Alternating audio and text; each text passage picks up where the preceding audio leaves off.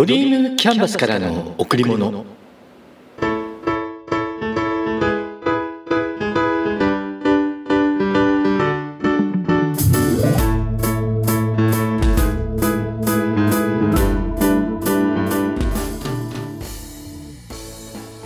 皆さんこんにちは。ドリームキャンバスの竹内義之です。この度マインドフルネスを集中的に学んできました。短期間でしたが学びが多く刺激が多く楽しかったです。心を整えるマインドフルネス CD ブックや仕事が早く結果を出し続ける人のマインドフルネス思考などの著者である株式会社サンカラのひとみるみさん。ひとみさんのもとでトレーニングし認定講師になってきました。皆さんマインドフルネスってご存知ですか？マインドフルとは直訳すると注意深く気づいている。ちょっと分かりづらいですよね。それではもう少し分かりやすくご説明させていただきます。マインドフルネスとは一つ目として注意深く気づいていること。今ここで自分が何をしているのか何を感じているのか自分を注意深く観察するということです。次に2つ目。心穏やかな状態であること。不安や恐れイライラ。そして人との比較がなくニュートラルな状態。3つ目。集中していること。一度に複数のことをやろうとせずただ一つだけのことを集中して行う。この3つが同時に揃った時人は最高のパフォーマンスを発揮します。いわゆるゾーンって呼ばれる領域に入ります。例えば野球選手がボールが止まって見えたとかスローモーションのように見えたとかいろいろなスポーツの選手の話の中でよく聞きますよね。このポッドキャストの中でも何度かお伝えしていますが私は高校時代に陸上の短距離走をしていました。100m のスタートラインに立ちピストルが鳴る瞬間周りの音が聞こえなくなりました。今思えばそれがゾーンマインドフルの状態だったんだと思います。あの頃は全然知りませんでしたが。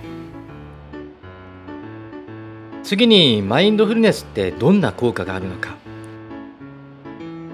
マインドフルネスでは大きく5つの効果が期待されています。まず1つ目ストレスが軽減する。いつでもニュートラルな状態。感情をコントロールしやすくなりストレスがなくなっていきます。2つ目集中力が高まる。ただ一つのことに集中する。自分がすべきことだけに集中できるようになります。3つ目生産性が向上する。集中力が高まることによって生産性が向上します。そして4つ目。人間関係が良好になる。自分の今ここを観察することで人との比較がしなくなります。また相手の話をよく聞く。傾聴ですね。それだけで人間関係がさらに良くなります。最後5つ目。リーダーシップの向上。人間関係が良くなれば人の力を借りることができるようになり自分の未来を実現しやすくなります。また目標に対して積極的になることでリーダーシップが向上します。どうですか皆さん？マインドフルネスについてもっと知りたくなったんじゃないですか？穏やかでいながら注意深く集中している心の状態。マインドフルネスについてもっと知りたい人はぜひ体験セミナーにご参加ください。私が精一杯皆さんにお伝えさせていただきます。お待ちしてます。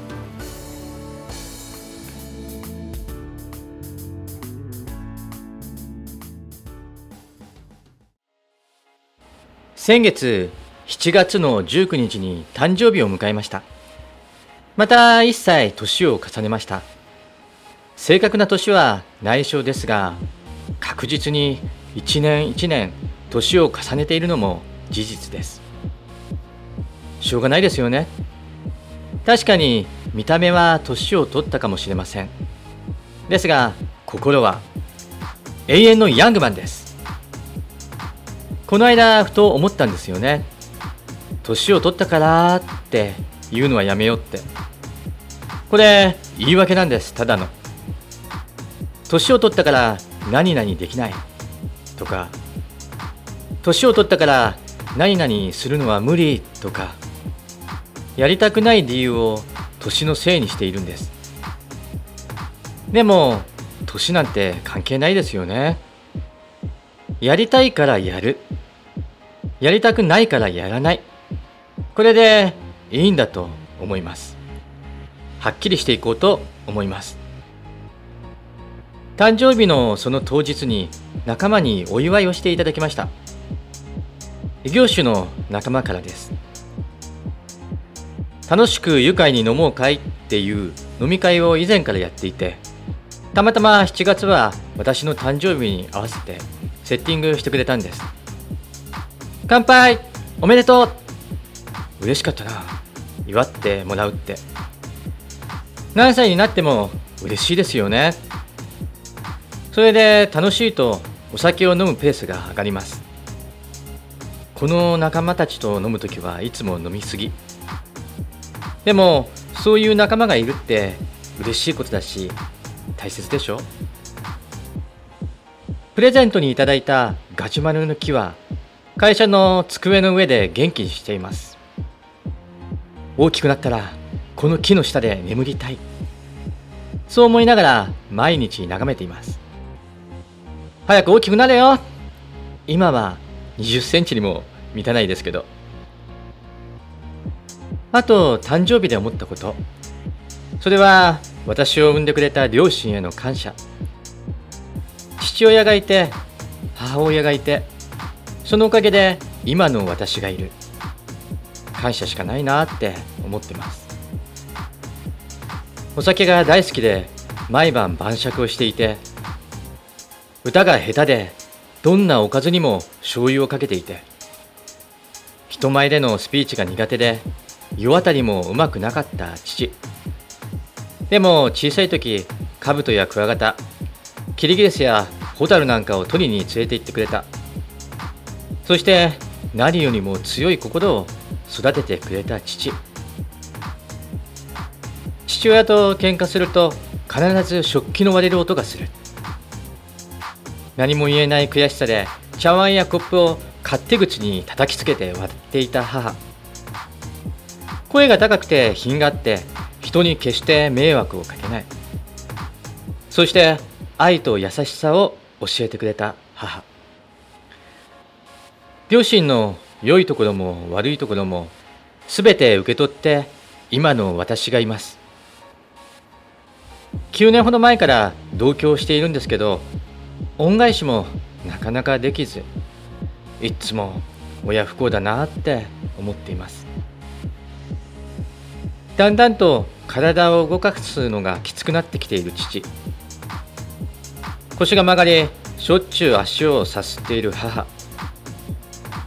はっきり言ってどんどんポンコツになってきてます。だから何かあったら言ってください。できる限りのことをしたいと思っています。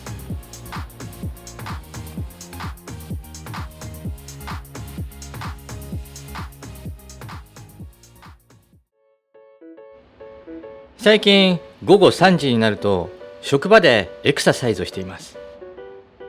パソコンを使う座り仕事なのでみんな運動不足になっちゃうんですよね。運動不足は体に良くないですから何か始めようって思った時試みたのがエクササイズでした。日本で第1号のエアロビクスインストラクター原田敦子さん。動画の撮影のお仕事をいただいているんですがその原田さんのエクササイズ動画を使わさせていただいています。原田さんとは同じ学びの仲間なんですが溢れるパワーと行動力にいつも刺激をいただいています。休憩時間を使って体を動かす会社っていうのは昔から結構あったと思います。まあ業種によってなんでしょうけれども。私が最初に働いていた会社では午前10時と午後の3時にストレッチをしていました。5分ぐらいだったと思いますが結構それだけでリフレッシュすることができたんです。その後勤めた会社ではそういったことはしてませんでした。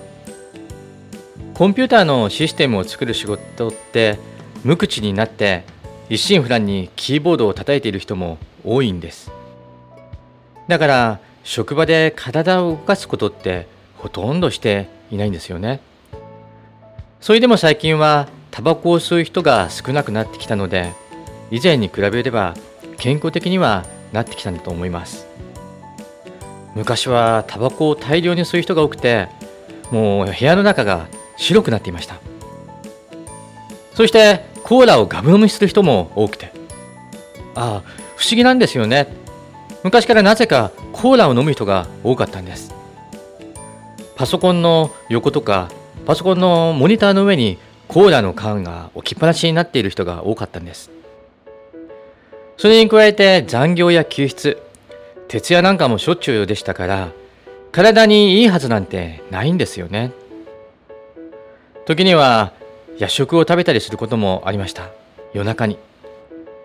1日4食食べたり麺類がやたらと多かったり。その結果なんだか変な太り方をするんです。私はジムでトレーニングしていたので人に比べると体重の変化はなかったと思います。あ元に戻しますね話を。午後の3時からタオルを使った簡単なエクササイズをしています。動画を流してそれに合わせて体を動かしています。時間にすると7分ぐらいでしょうか。1本の動画が終了するのに。そのくらいの時間エクササイズするだけで汗が出てきます。最初はみんな体が硬くて大変そうだったけど最近はだいぶ肩も回っているようです。なのでそろそろ2つ目の動画に入ろうかと。あでもまだ少し無理かな。早すぎるか。皆さんの職場では健康維持のためにどんな対策をとっていますか？また最近ではメンタルヘルスケアも大切になってきました。メンタルヘルスのためにどんな対策をしていますか？上司がメンバーの状況を把握していて様子がおかしいようであれば即声をかける。そんなことも必要です。ですが最近は職場でのコミュニケーション人と人との関わり合いもだいぶ薄くなっているようですよね。会社の仲間は仕事だけの付き合いでいいんだなんて言っている人も多いようです。ちょっと寂しい気もします。いずれにしても居心地の良い職場をみんなで作っていくってことが大切ですよね。誰かが作ってくれるのを待つのではなくてみんなで作っていく。なんならあなたが先頭に立って作ってみてもいいかも。その方が楽しくなる気がするな。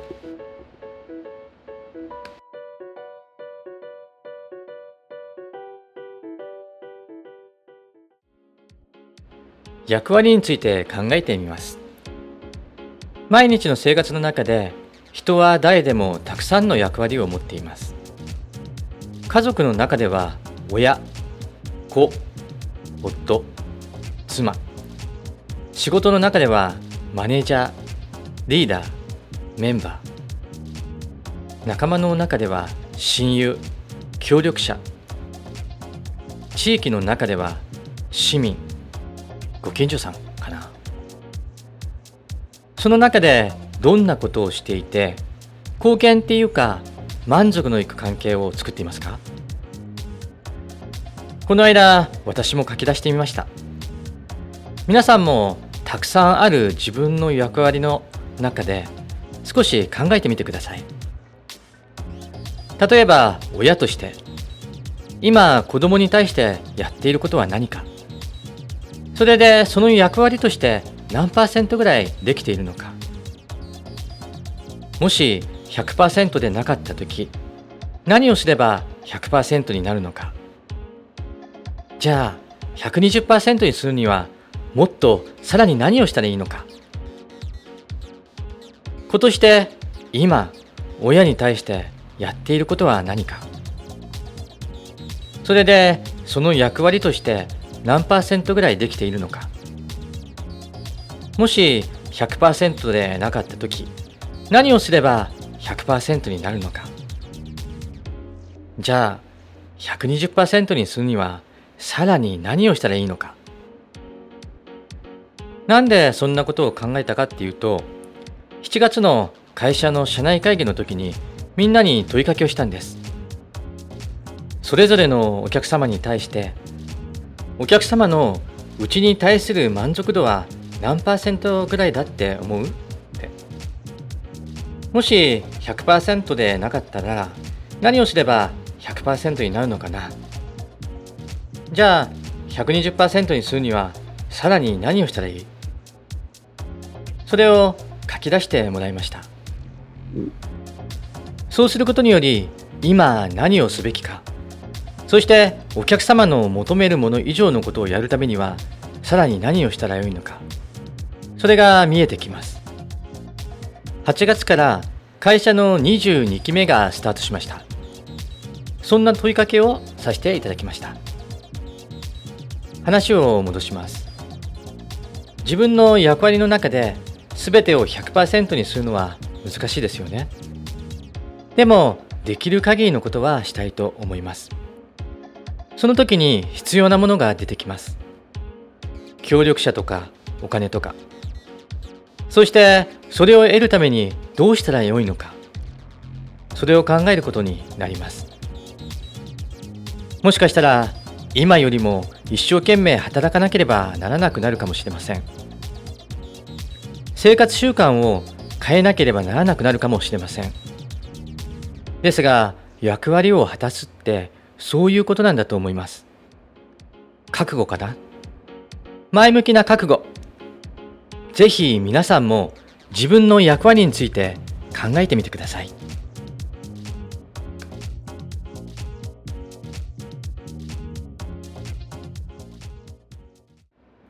今回マインドフルネスを学ぶ上で6名の方とご一緒しました。私を入れて7人です。今回もまた素晴らしい仲間とのご縁でした。1週目よりも2週目。2週目よりも3週目。さらにさらに顔を合わせるたびに仲間意識がどんどん強くなって Facebook での情報交換や資料の開示も次々と久々に同期っていいなって思いました。この場を借りて後藤さん抹茶ケーキありがとう。美味しかったです。西野さん落ち着いているな。寺島さんペアワーク楽しかったです。勝波さん会社の未来は勝波さんにかかっていますね。遠藤さん分かち合いの精神すごいなって思いました。久保木さんいいな。体が柔らかくて。そして講師のひとみるみさん。ここまでお導きいただき心から感謝です。毎日暑い日が続きます。まだまだ夏は続きます。今しか体験できないこと。今だから体験できることを自ら進んでやりましょう。楽しんで。皆さん今日も笑顔でいましたか？笑顔でいれば幸せを感じることができます。笑顔でいれば毎日が楽しくなります。笑顔でいれば幸せが人に伝わります。笑顔でいれば人と人とがつながっていきます。ドリームキャンバスからの贈り物。今日はこの辺で。